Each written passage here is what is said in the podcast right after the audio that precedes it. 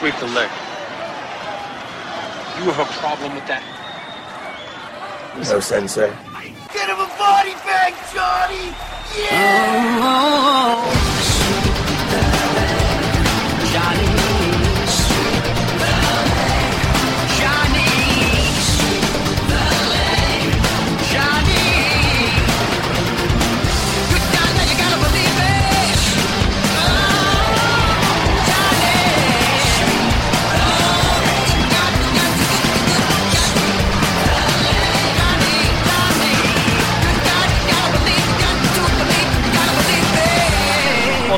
Billy Podcast. I'm your host with the most, Mike Mac. How's everybody doing this week? I'm doing great. So, this week is going to be a special episode. And the reason why it's a special episode is I am going to be reviewing Fright Night for you. Now, I am going to get Commando out for you as I promised last week. That's going to be later on this week. But the reason why I wanted to talk some Fright Night is number one, I actually saw it in the theater. Now, this is a big thing for me because, see, my wife and me, we don't go to the movies separately. We always go together. It's kind of our way of having fun. When we go see a movie, though, we usually go see an action flick. That's uh, one of our biggest fun things of movies in the theater we want to see action, comic book movies, that kind of thing. Now, horror movies horror movies are actually one of our favorite genres. However, we only want to ever watch them at home. You know, because my wife she gets scared easily, want to hide under a blanket. You know that kind of that kind of thing. So, the reason why she wanted to see Fright Night is is uh, I really enjoy the original. The original is actually still my favorite vampire movie. And when she saw the trailer and she knew it was coming out the day after our anniversary. See, our anniversary was a Thursday, and all the movies at the theater was nothing too spectacular that we wanted to spend the money for. And it was her idea to go watch Fright Night, and I kind of thought, I was like, Are you crazy? You actually want to see a horror movie in the theater? But she really liked the original, and uh, the preview looked good to her, and she thought, Why not? So we actually went and saw it on a Saturday and the cool thing is, when I saw the movie, there was nobody in the theater. Now, that's obviously not a good thing in regards to box office numbers, but when you think that you can have a whole theater to yourself, that's so cool. So, of course, she wanted to go all the way to the very back, just in case she got scared, no one would see her. And that was that was super cool because this guy walks in, and what does he do? He goes all the way to the top in the exact same level, you know, all the way to the back at the far end. I'm like, out of all the seats in this theater, this is the spot you're gonna pick? Seriously? And then the next couple come in, and they sit like right in front of us. It's like, seriously, people, can't you sit somewhere else? So, yeah, what what are you gonna do? but I thought seeing the movie in a theater that I would want to review it for you guys because I know there's some of my friends that were saying, "Well, I really want to see it, but I'm not sure." And I figured, you know what? Uh, I saw I saw good reviews on it. Me, I hate remakes. I can't stand remakes. You know, usually remakes, you guys hear from me, I always give bad scores on. Um, you guys all know how I feel about Halloween. Friday the 13th was actually a very good remake. I didn't have any problems with that but in general, 99% of the time, most of the remakes I see absolutely suck. So, Fright Night, though, I figured I was going to have hope on because it looked like it was going to be uh, paying homage to the original, but looked like it was going to do its own thing. So, I will get into that in a little bit, but before I do, let's get into some movie and music news.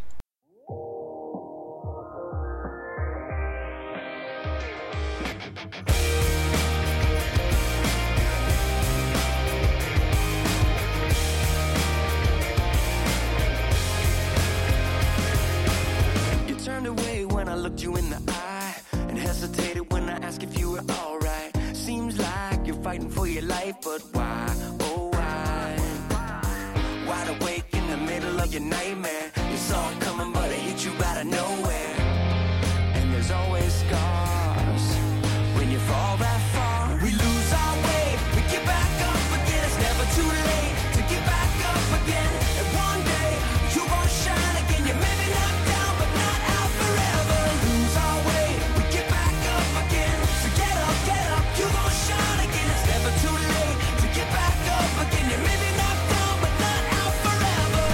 Alright, guys, now for this section of movie and music news, I'm just going to talk a few things because of my Commando episode coming out later this week.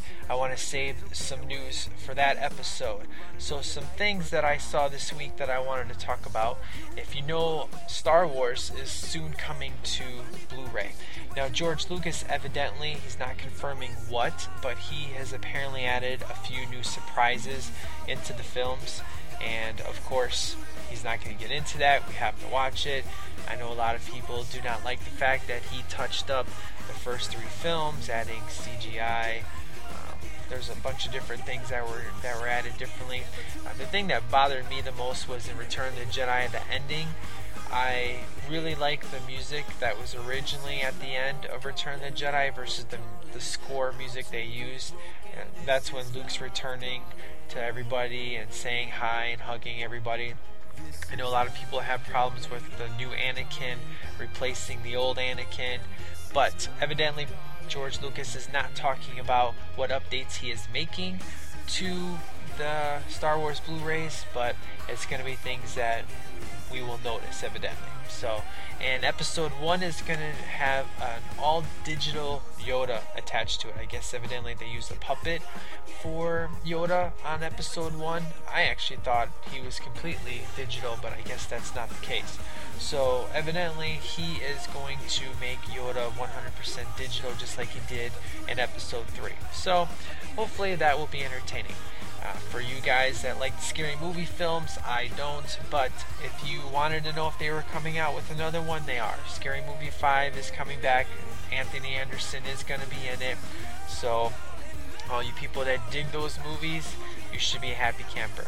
Now, Final Destination 5, uh, you know, was returning back to the roots. I was pretty excited. I really wanted to see it. And the box office is just bombing. So I don't think we're going to be getting a Final Destination 6, and evidently they had a story set up for that, but I guess time will tell. Same thing with Fright Night. I'm kind of kind of bummed. The box office is it as great as it should be for that movie? What are you going to do? You know, nothing you can really complain about. Um, Titanic, it's coming in 3D, just in case you didn't know. That's going to be coming out uh, pretty soon. So I'm not sure if anybody is interested in seeing Titanic again, let alone in 3D. I'm not really sure how you can add 3D and make it that much better, but I guess we shall see. And in music news, the only funny story I read is how Alice Cooper, he is taking Kesha on his tour with them and he said that this girl is not a pop diva. And you know, Kesha, if you don't know her, she's kind of like a, a wannabe Madonna and uh, Lady Gaga. I actually like her way better than Lady Gaga. You know, Lady Gaga is just all about the you know the costumes and trying to be shocking but kesha uh, i have to admit her lyrics are pretty crazy it's you know it reminds me of kind of an eminem when i listen to him I'm just like wow i can't believe she just said that but I actually dig some of her songs, and it'll be interesting to see her kind of music along with Alice Cooper. And I really dig Alice Cooper. The guy is a real smart guy, kind of like Marilyn Manson. You know, Marilyn Manson may be a scary musical artist, but if you actually sit down and watch interviews with him, he's a very intelligent guy. And uh, I, I don't like his music, but I like the actual guy, if that makes any sense. So that's what I got this week in movie and music news. And let's get into here's what I'm going to do in regards to Fright Night. I'm going to talk a little bit of the original, um, the basic outline, the premise of the film, what's good, what sucks, that kind of thing. And then I am going to get into the new Fright Night. Now, the first part of the review is going to be non spoilers. So, just give you a basic premise, what you need to know based on what you see in the trailers, why you should go see it, why you shouldn't go see it, you know, that kind of thing. And then I'm going to play the Spotlight song for you. After the Spotlight song, if you want to listen to some spoilers, then you can check that on out. So, uh, it's not going to be a very long episode, uh, but let's go ahead and get into the very first review, which is the original Fright Night.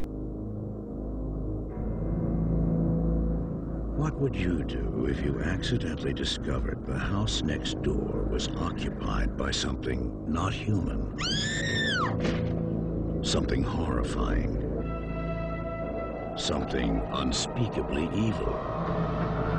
No one believes you. Mom, I didn't have a nightmare. Not your mom. They mom. did kill a girl over there. Not your girlfriend. Charlie, is this some sort of a trick to get me back? Not even the police. Look, I know it's crazy. I know that, but look, Lieutenant. It knows that you know. You'll do anything to protect yourself. But it will do anything to protect its secret.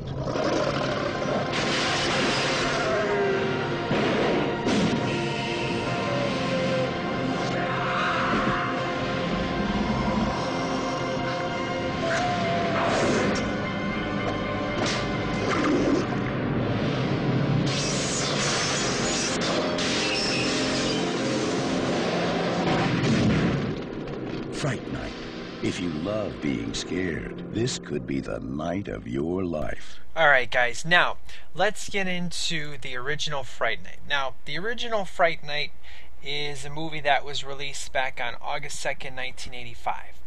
And the movie stars William Ragsdale, which another movie you may know him from would be Mannequin 2, if you've ever seen that movie. It also stars Chris Sarandon, which Chris Sarandon I know the best from the first Child's Play movie. And actually, the director, Tom Holland, he actually went on to direct the first Child's Play. Uh, Roddy McDowall, and Amanda Bearse. Now, Amanda Bearse, you're probably going to know her from Married with Children. She was the next door neighbor. And uh, pretty fun movie. Now, the front cover, really, really cool. You got a house, and then on top of that is like this big old cloud with a picture of a vampire. And the cool thing is, it's not the actual main actor's face, it's actually Amanda Bearse's face when she becomes a vampire later in the movie. Now, here's the basic premise of this film. Charlie Brewster, who's played by Williams Rag, uh, William Ragsdale, he is a huge fan of horror films until he discovers that his new next door neighbor, Jerry Dandrige, which is played by Chris Sarandon, is a vampire. And upon discovering this new fact, Charlie turns for help, which includes his um, inattentive mother.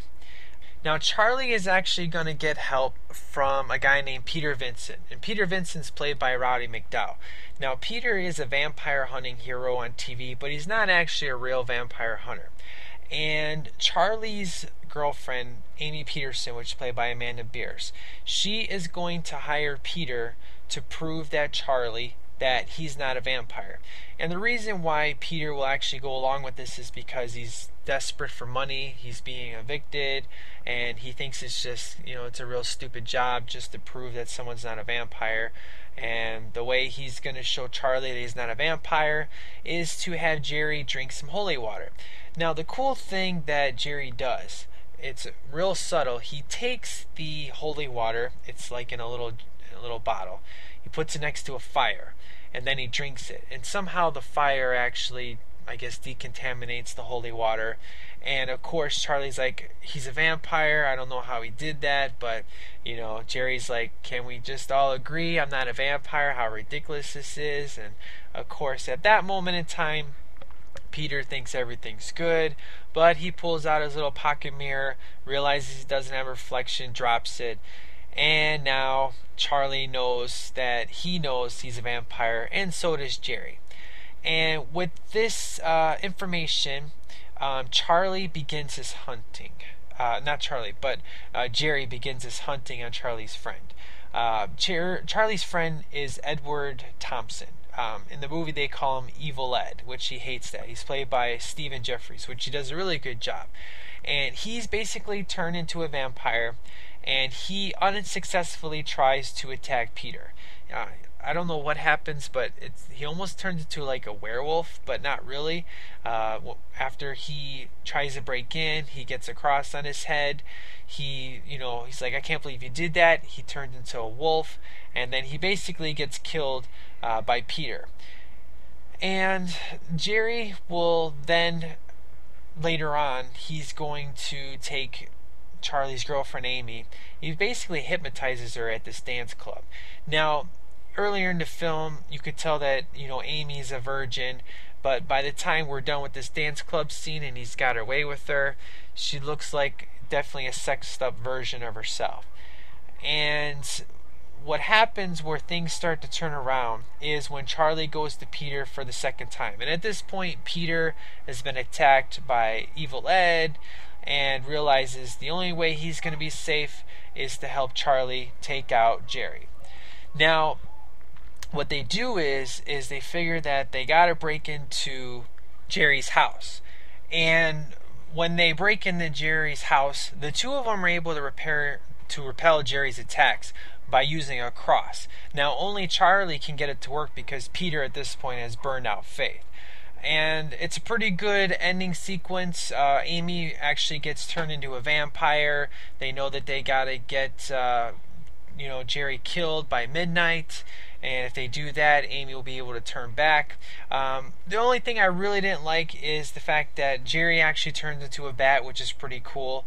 Uh, but at one point, when the bat is actually attacking towards the end of the film, you can actually see it on strings but you're so invested in this film that it's really not going to bother you. It's more of a nitpick than anything. But that kind of always bugged me. I'm like, ah, you can totally see the strings there, but hey, you know, like I said, we didn't have CGI back then. They used puppets, they used real makeup. Everything looked really good. I mean, the the claws look good, the teeth look good, the eyes look good, the face, everything looks really, really good, especially for the time frame that this movie was made in.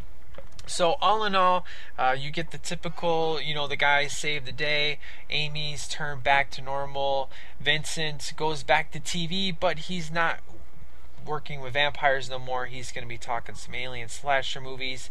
And you get the typical horror ending where it doesn't necessarily end good because you see two red eyes in the darkness followed by an evil laugh, and that's how the movie ends. So, all in all, Fright Night is definitely still my favorite vampire movie. Uh, I know most people would put Lost Boys up there, but for me, I've always dug the characters. I really enjoy Chris Sarandon as Jerry. You know, he plays the cool, calm, and collective nine times out of ten, but when he gets nasty. He gets real nasty, especially with his legs and stuff. Although when he talks, you can tell he, it's almost like the makeup is too big for his mouth, so he you know it's real it's kind of hard to understand they didn't really um, go over his uh, his voice too well but all in all um, it's definitely a strong three and a half uh, for me on this film um, you know i would say it definitely still holds up well at this point in time but let's get into the review of the new fright night hey mom hey just checking in what you up to uh. Adam Johnson. Adam. You know Adam's missing, right? Right. Kids aren't coming to school. It happens all the time. I don't know if you were paying attention to roll call, but he's not the only one that's gone. You're nuts. This is my son, Charlie, and his girlfriend. Hi. So Jerry is our new neighbor. Hey. Hey. Now listen to me. We graphed up all the disappearances. That's you right there in the center next to his house. I really hate to be the one to tell you this, but that guy, your neighbor? Jerry. Yeah, he's a vampire. that is a terrible vampire name. Jerry?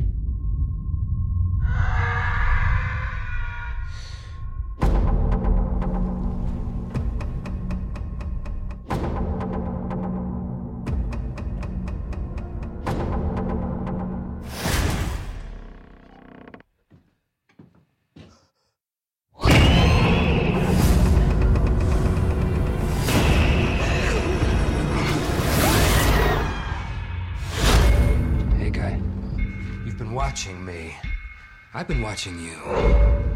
Your mom, there's a kind of uh, neglect, gives off a scent. And your girl, she's ripe. It's on you to look out for them because there are a lot of bad people out there, Charlie.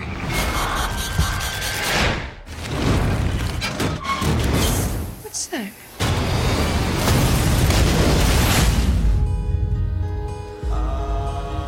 I'm gonna end him or he's gonna end me. That's how it's gonna be.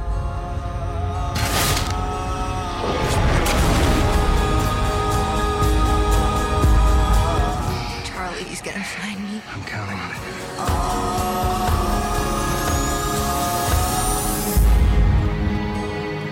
You smell that? It's your fear.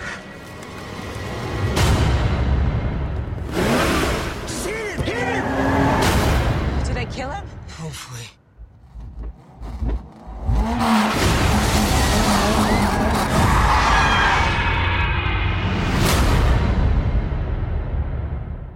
Okay, guys, now for my review of the new Fright Night, it's going to be kind of hard for me to talk about this. And the reason why, this is one of the first times where I have seen a remake where it's almost like it's a completely different film. And they take some really good parts of the original, but for the most part, this is like a brand new movie. And I really, really enjoyed that fact. I would say almost nine nine out of ten things that they did worked and they worked better and I can actually say that I enjoyed this remake over the original. And I've never been able to say that before. I mean, I really dug the Friday the 13th remake, but, you know, it was definitely its own thing, and I can't say, well, it was better than this number and this number because they specifically took different versions of the series and put it all into one film. But Nightmare on Elm Street was a remake of the original, Halloween was a remake of the original. You know, you you get what I'm saying how this particular remake, the source material is one movie. It's Fright Night. So, uh, I guess the best way to explain it is, is all the real good stuff is definitely going to be in the spoiler section but I'm just going to kind of review this film, and I hope that I don't give too much away and spoil it for you. But I would say I haven't seen a movie in 3D yet, but this is the one movie where I walked out of the theater and I said to myself, "Man, I wish I would have saw it in 3D." Now, I recently listened to some of uh, another podcast that I like to listen to. Um, it's called Now Playing Podcast, and uh, you know they're a really good, fun podcast. I really dig them a lot. And they actually saw it in 3D, and they said that there were certain parts that were real uh, grainy, and they wish they would have saw the 2D version. So, based on what I saw in the 2D version, is obviously what I'm going to talk about. Now, right from the beginning with the credits, I really dug the credits. Um, they show you this. Actually, before the credits, they show you um, this scene. It's kind of like it looks almost like wide open country with a little with a little tiny suburb, and it's basically houses that uh, it takes place in Las Vegas, and it uh, it's a bunch of houses that most of them are not filled. They're either being built or they're half built, or there's people that are living there, but they uh, they work all you know they sleep all day, work all night, you know that kind of thing. So I really like the opening shot, the wide open angle shot of this small suburb, if you will.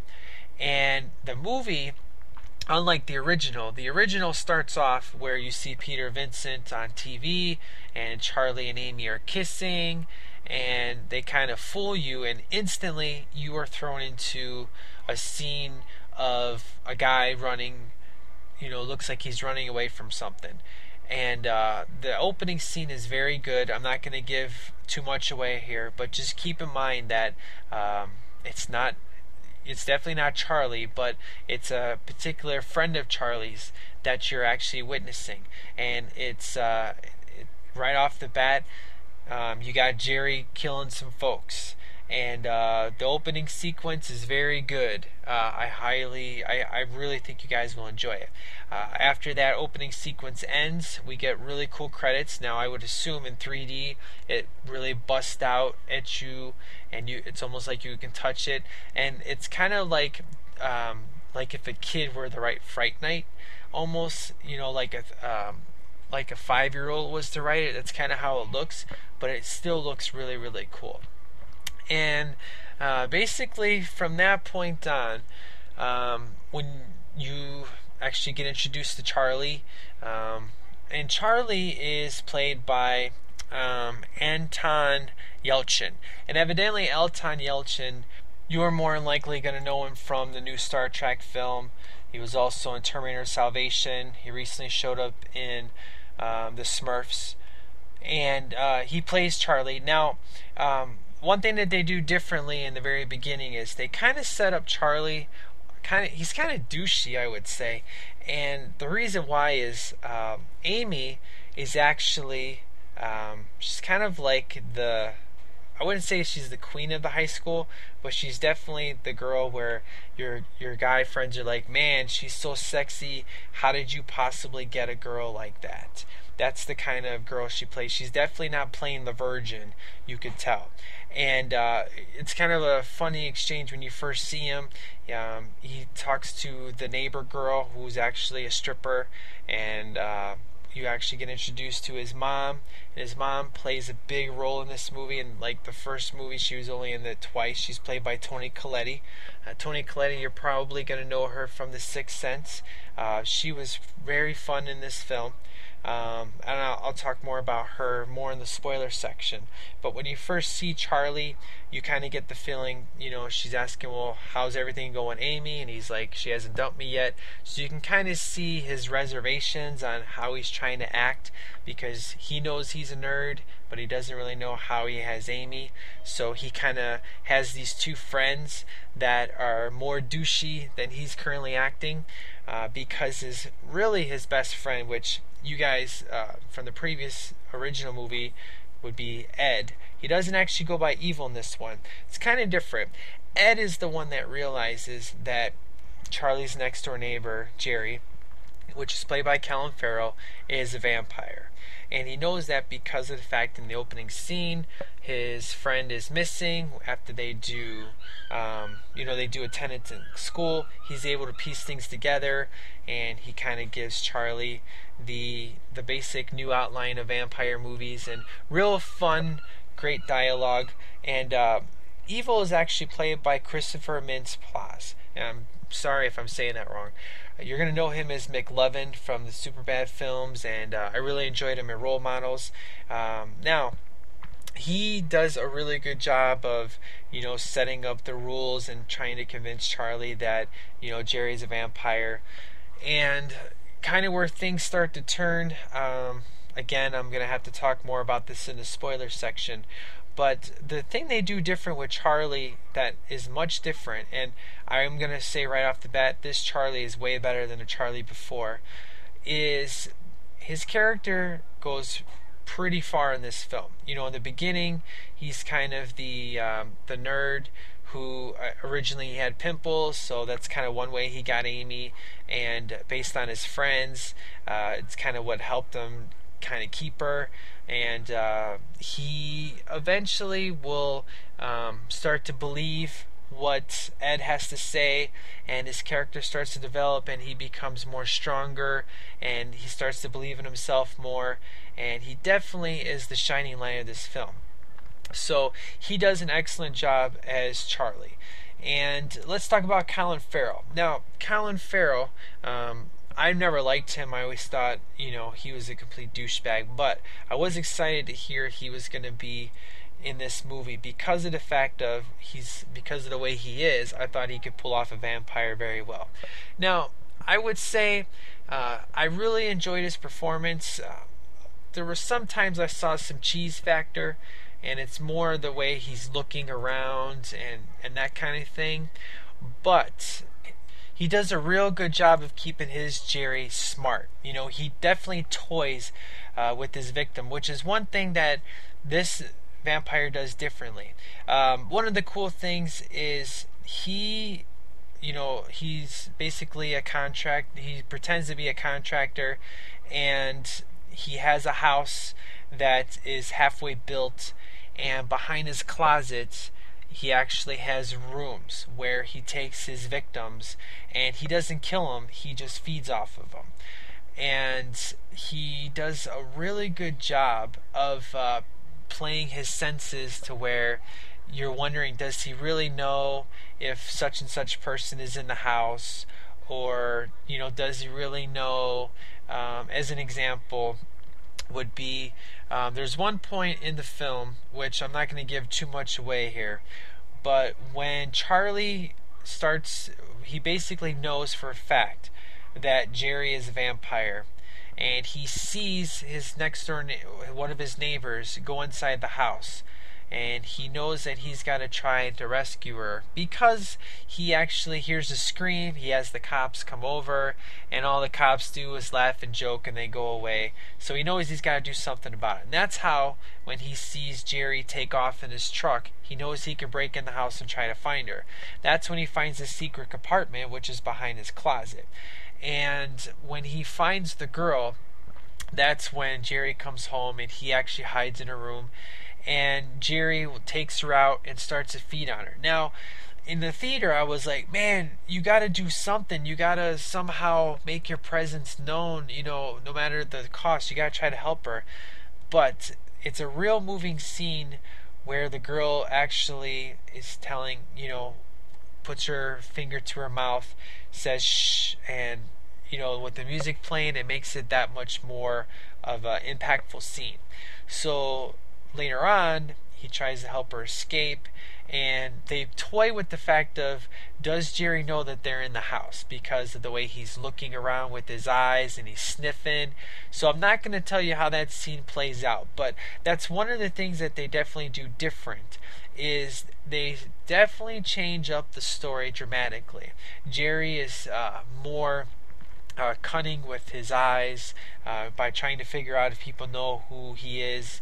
Um, they really play with the rules of the vampire in regards to don't let's don't invite him in.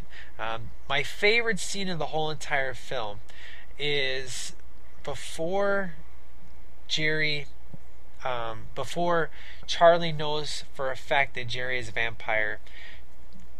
Jerry comes over and asks for some beers and of course, Charlie knows not to invite him in the house.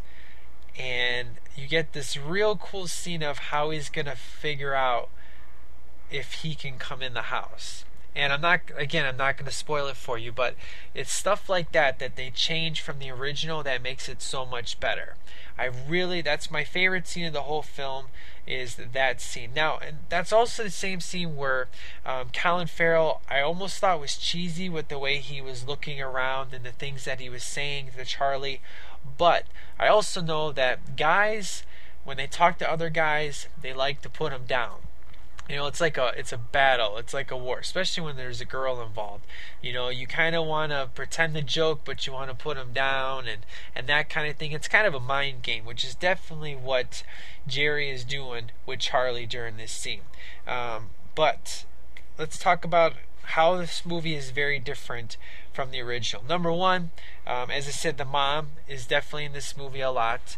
Um, right off the bat she likes jerry but uh, when things get to go down, um, and she's actually with Charlie trying to get away from Jerry in the film, which obviously didn't happen in the original. So again, I won't tell you how that scene plays out because you definitely got to see this movie for yourself. Uh, there's so many good scenes that I can't, I don't want to review because of the fact of it would definitely spoil what's going to happen and you you want to find out this you I would say watch the original and then watch this and know what you you know definitely remember the original. So that way when you watch the new one you could be like wow that is so different or I wasn't expecting the story to turn like that. Um, the dance club scene is still in this movie, just like it was in the original, where uh, Jerry's trying to seduce Amy but that's done differently as well. Um, when vampires are killed, which yes, there's more than one vampire in this movie. They, the writer of this film, is the writer of uh, the last season of Buffy. And if you know in Buffy, when vampires were killed, they turned into dust. Well, in this movie, when you see that when they are killed and there's dust, you could tell in 3D that the dust would be all around the room and go all around you. So that I definitely wish I would have saw that in 3D. I think that would have been completely awesome. Um, let's see. Ed is definitely different. He's not annoying. You know, he's. Uh, I would definitely say he's McLovin for sure because he's got really good lines. Um, and the guy is definitely into he's not into witchcraft he, likes magic you know the magic game and that kind of thing. He's just a very knowledgeable person. They're very self-aware of themselves in this film in regards to you know twilight and that kind of thing. They reference that a lot. So it's really really good stuff. Um, the ending of the film is definitely different than how it was originally in the film i thought the ending was excellent um, the one person that um, I thought got the shaft was Peter Vincent. Now, I didn't like Peter Vincent too much in the original, but the guy that plays Peter Vincent is David Tennant, and he does a, a really good job. If whether you like Russell uh, Russell Brand or not, which he is married to Katy Perry, uh, you'll probably know him from um, various comedies, Russell Brand. But uh, in the beginning, they've changed up uh, Vincent to be a magician, which makes sense because there's no teenager that sits and watches old school, you know, Elvira type horror movies at night. So they definitely changed up, and he kind of makes it. He looks almost like he's making fun of Criss Angel, and the there's one scene where he's actually taking the makeup off and peeling things off while he's talking to Charlie, which I thought was really, really cool. Now, his character is a drunk unlike the Peter Vincent from the original film. Uh, his character uh, is used um, not as much as I would like it to be. I really like the guy who's playing him. I thought that he came in kind of too late in the film uh, when he's used again, which obviously is towards the end of the film. Uh, I thought they could have used him a little bit better.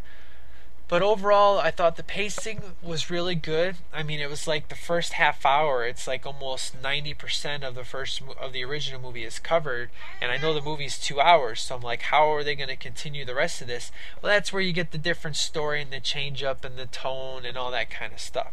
So overall, vampire movie wise, this is an excellent vampire movie. If you like vampire movies, you will definitely enjoy this film. I think it sucks that this movie is not getting. Um, not that it's not getting good reviews. In fact, it's getting really good reviews. The critics actually like it. It's got an 88% positive rating on Rotten Tomatoes. Actually, I apologize.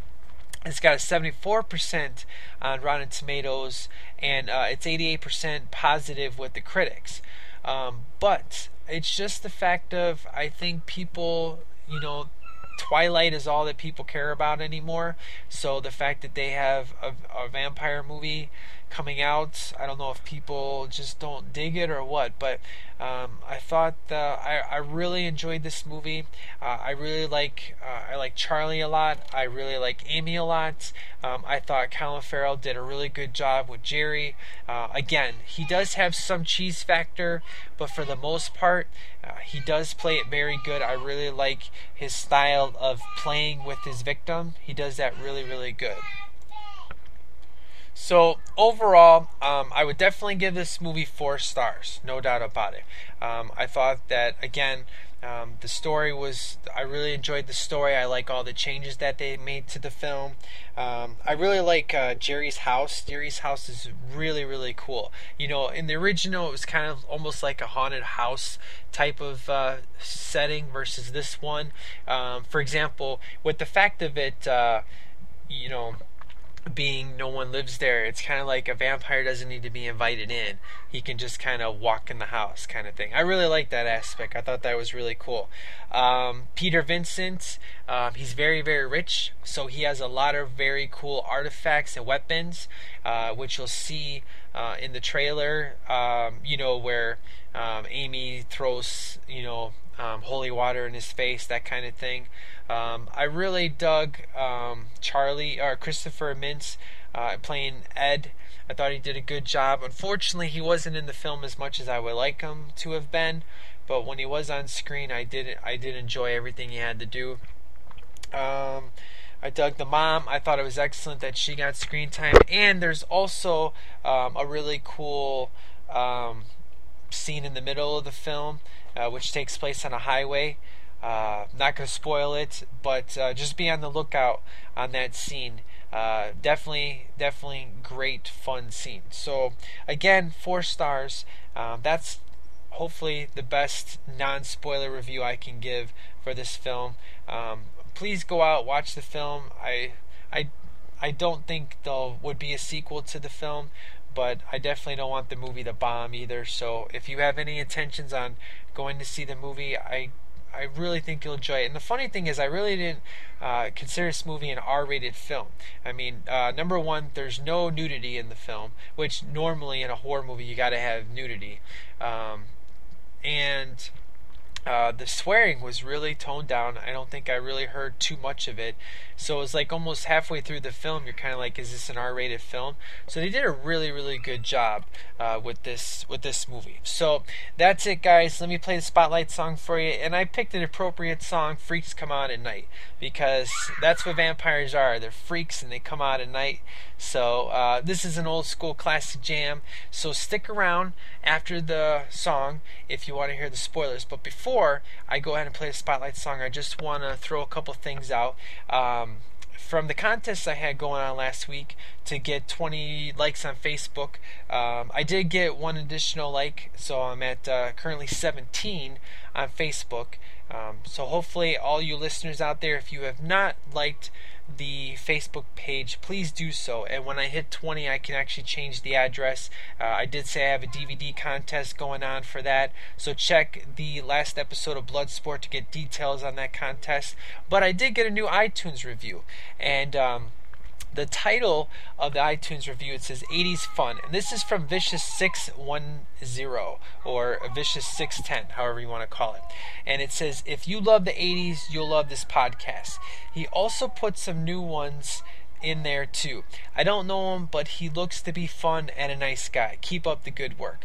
Well, thank you so much for that iTunes review. I'll tell you, um, iTunes reviews are important because um, iTunes, when you put in a search for something, it looks on shows based on the number of reviews you have, which is why when you listen to a podcast, you're always like, leave me an iTunes review, please, you know.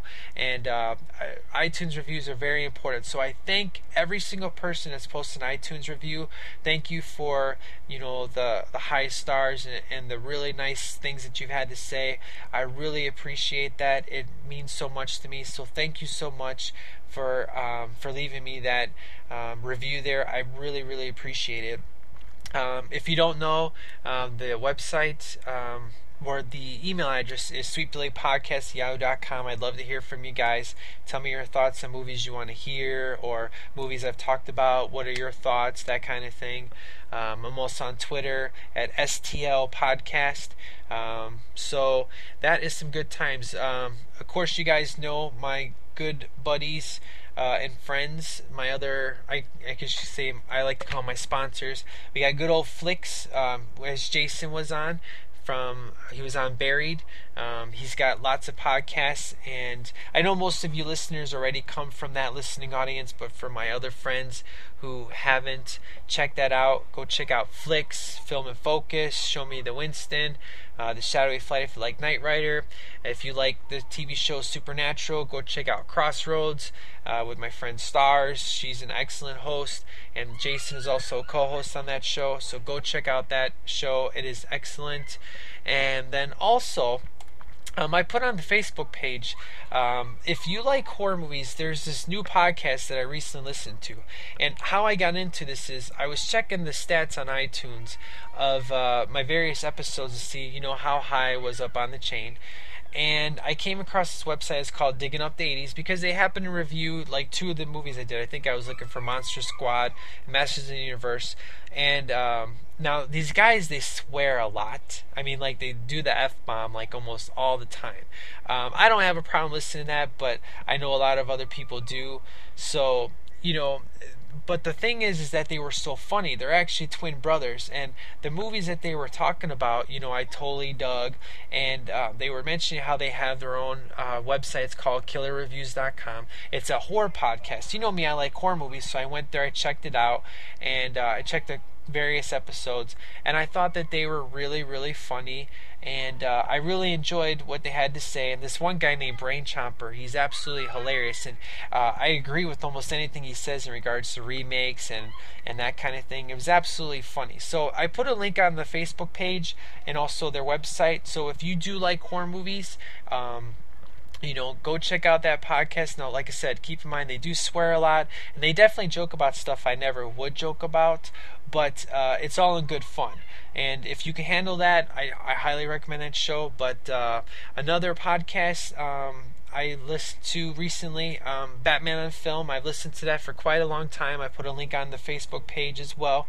Um, obviously, it's where I get all my Batman news, and they have connections with the studio and, and that kind of thing. And it's a really excellent uh, podcast, Batman on Film, uh, and now playing podcasts. Um, I found them because I was looking up um, horror podcasts, and that's how I found Halloween and Karate Kid. And then I've been listening to them for about two years, and they're definitely humongous on iTunes. I mean, they're like any show I've ever done, they're always number one. Um, I've always I've always listened, dug those guys, and I, you know Tim, my old co-host, uh, I got him in the Now Playing podcast. So uh, they they talk various movies. You know, they basically do retrospective series, uh, especially in regards to if a new movie's coming out. They'll do the old school movies like Fright Night. They just did. You know, they do Nightmare on Elm Street. Um, you know, all the Marvel movies they're working on now. So um, that's a really good podcast. They they do swear as well, uh, but you know, not every podcast can can be clean, you know. So uh, I, those are just some of the podcasts I've gotten into recently, and I just wanted to share with you guys just in case you were uh, looking for other, uh, you know, other podcasts that uh, would just be a good time to listen to. So um, again, check out my buddies, you know, Flicks, uh, Film and Focus, Crossroads. Um, show me the Winston, and then most of all, uh, my boy Ty, he is back. He is back with the projection booth and Doomcast. Now, the projection booth, uh, he did 10 episodes, and uh, he used to be the host of Crossroads. And uh, he took a two year hiatus, and um, he is back. And he is currently recording tonight as we speak. So be on the lookout. You'll have to go to Crossroads to get his newest episodes. Uh, but Ty is actually going to be on in October we're going to be talking uh, The Crow. We're going to be talking uh, some zombie games, um, Halloween. Now, it may not be all in one episode. It could be uh, one particular episode that would be long, or it could be a couple different episodes. And then also, Stars is going to be on as well. She's going to join us for The Crow. So, for sure, it's going to be Ty and Stars and me for the Crow. Hopefully, Jason could join as well. That would be awesome. So go check out those guys. And uh, here is the Spotlight song, and then stick around for the spoiler.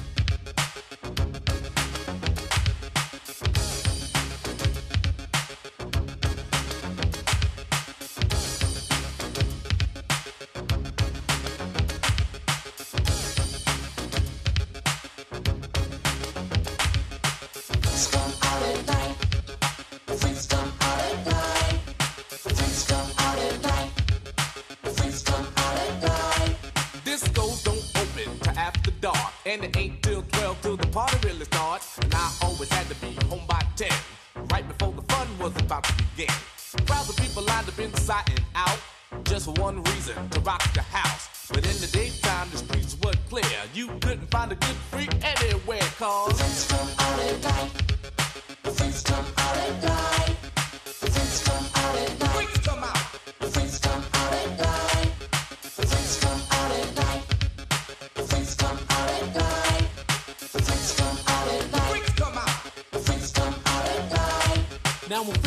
dressed to go out at night, they like to wear leather jackets, chains and spikes. They wear rips and zippers all in their shirts. Real tight pants and fresh mini skirts. All kinds of colors running through their hair, and you can just about spot a freak anywhere. But then again, you could know someone all their life and might not know they're freak unless you see them at night. Cause freaks come out at night. Freaks come out at night. Freaks come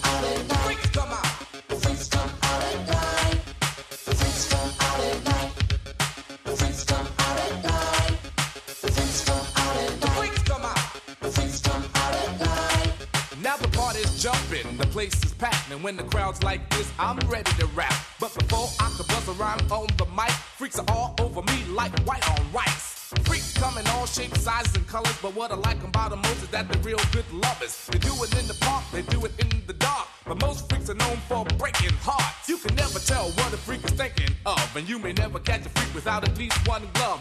They don't walk, when they step, they strut, and nine times out of ten they drive you nuts. So take my advice, you don't stand a chance. Freaks are so bad, they got their own dance. So if you wanna live a nice, quiet life, do yourself a favor, don't come out at night. Cause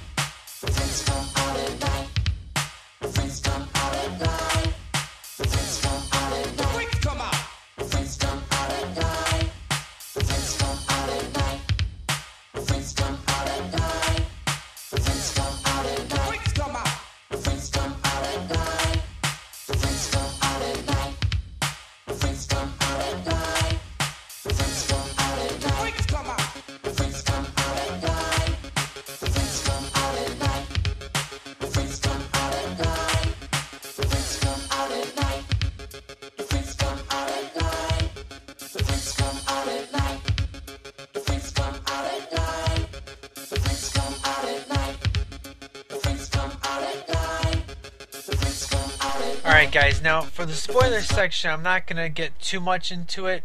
Uh, again, I definitely want you guys to see the film for yourself. But in regards to the spoiler section, the uh, only couple things I wanted to say um, that uh, I really didn't like too much was the fact of, based on the preview, they show the scene where Amy and Charlie are making out and she takes off her shirt and his mom calls. Well, that scene doesn't happen until the very end of the film.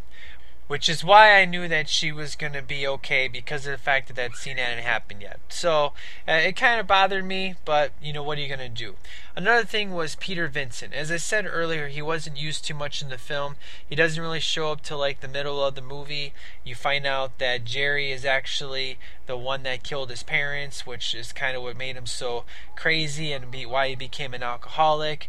But really, um, after his house is being attacked, he hides himself in a panic room. You don't really see him till the very end of the film. And that was kind of disappointing. I really enjoyed his character. I really wish he was in it more. That was one of the reasons why I didn't give the movie a higher rating. It was the fact of his character wasn't in as much, really only until the ending of the film. So um, those are really the the two biggest things that I just did not like. And uh, the biggest thing though was being Peter Vincent. I really wish he was in it more. I really enjoyed his character, and uh, I kind of wish in the beginning of the film uh, it was his family that was being attacked versus you know Charlie's friend. But um, overall, guys, definitely go see the film. Uh, the ending itself is amazing. I love how they ended the film. Uh, again, I'm not going to give that away, even though this is a spoiler section. But, um, well, I guess I will because this is the spoiler section. So, if you don't want to hear any more spoilers, past what I told you, turn back now. But I really, really love the end when Charlie puts on the fire resistant suit and he just lights him up, man. I thought that was I thought that was totally awesome. I really didn't know how Charlie was going to get out at the end of the film when basically he's surrounded by all these vampires and the only thing protecting him is a couple rays of sunlight. I really thought they were going to end the film based on the fact of how much they changed the film already. I really thought he was going to die, and the fact he set himself on fire just so he could go after Jerry at the end. Uh, I really dug the transformation scene at the end when he went full out uh, vampire. And now the cameo, I really enjoyed the cameo by uh, by Chris. I thought it was so amazing that he showed up. Now, if you never seen the original, that cameo definitely would have seemed out of left field. Like, why would someone in the middle of nowhere crash into a car? Uh, it was the perfect timing to set up that cameo. I really enjoyed it. I mean, the guy's definitely aged a lot, but they definitely paid homage. And I love the fact in the credits it says JD, uh, which is supposed to stand for you know his character's name, which is uh, you know Jerry Dandrige. So I thought that was really cool how they did that in the credits as well. Um, I dig the fact that uh, you know Ed was right uh, versus finding out for himself.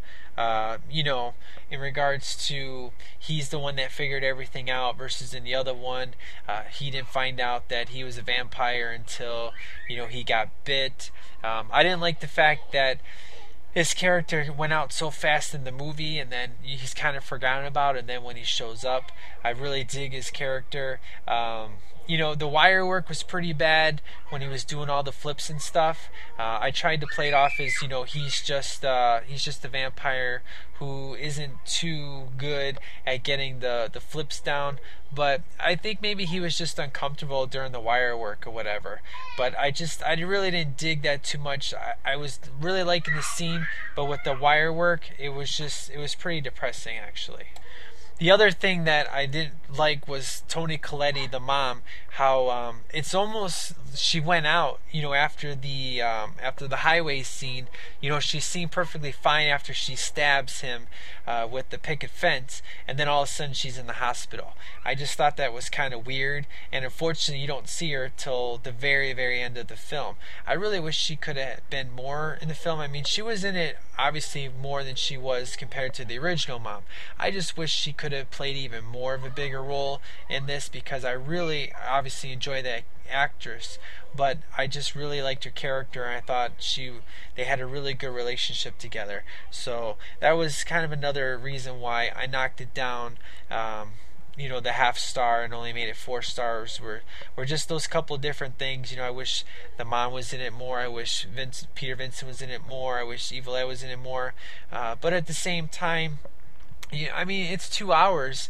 Uh, I they think they could have fit a couple more scenes in. I really can't wait for the DVD just to see what the deleted scenes are. But overall, guys, that's my that's my review of uh, the new Fright Night. So go check it out. I totally dig it and love it. So I will catch you guys next time when I talk some Commando. So this is Masunis out.